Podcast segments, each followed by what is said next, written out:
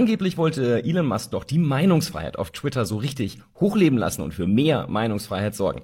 Stattdessen werden jetzt aber immer mehr User geblockt und nicht freigegeben. Allerdings diesmal aus dem linken Spektrum. Das scheint besser zu passen. Shortcast Club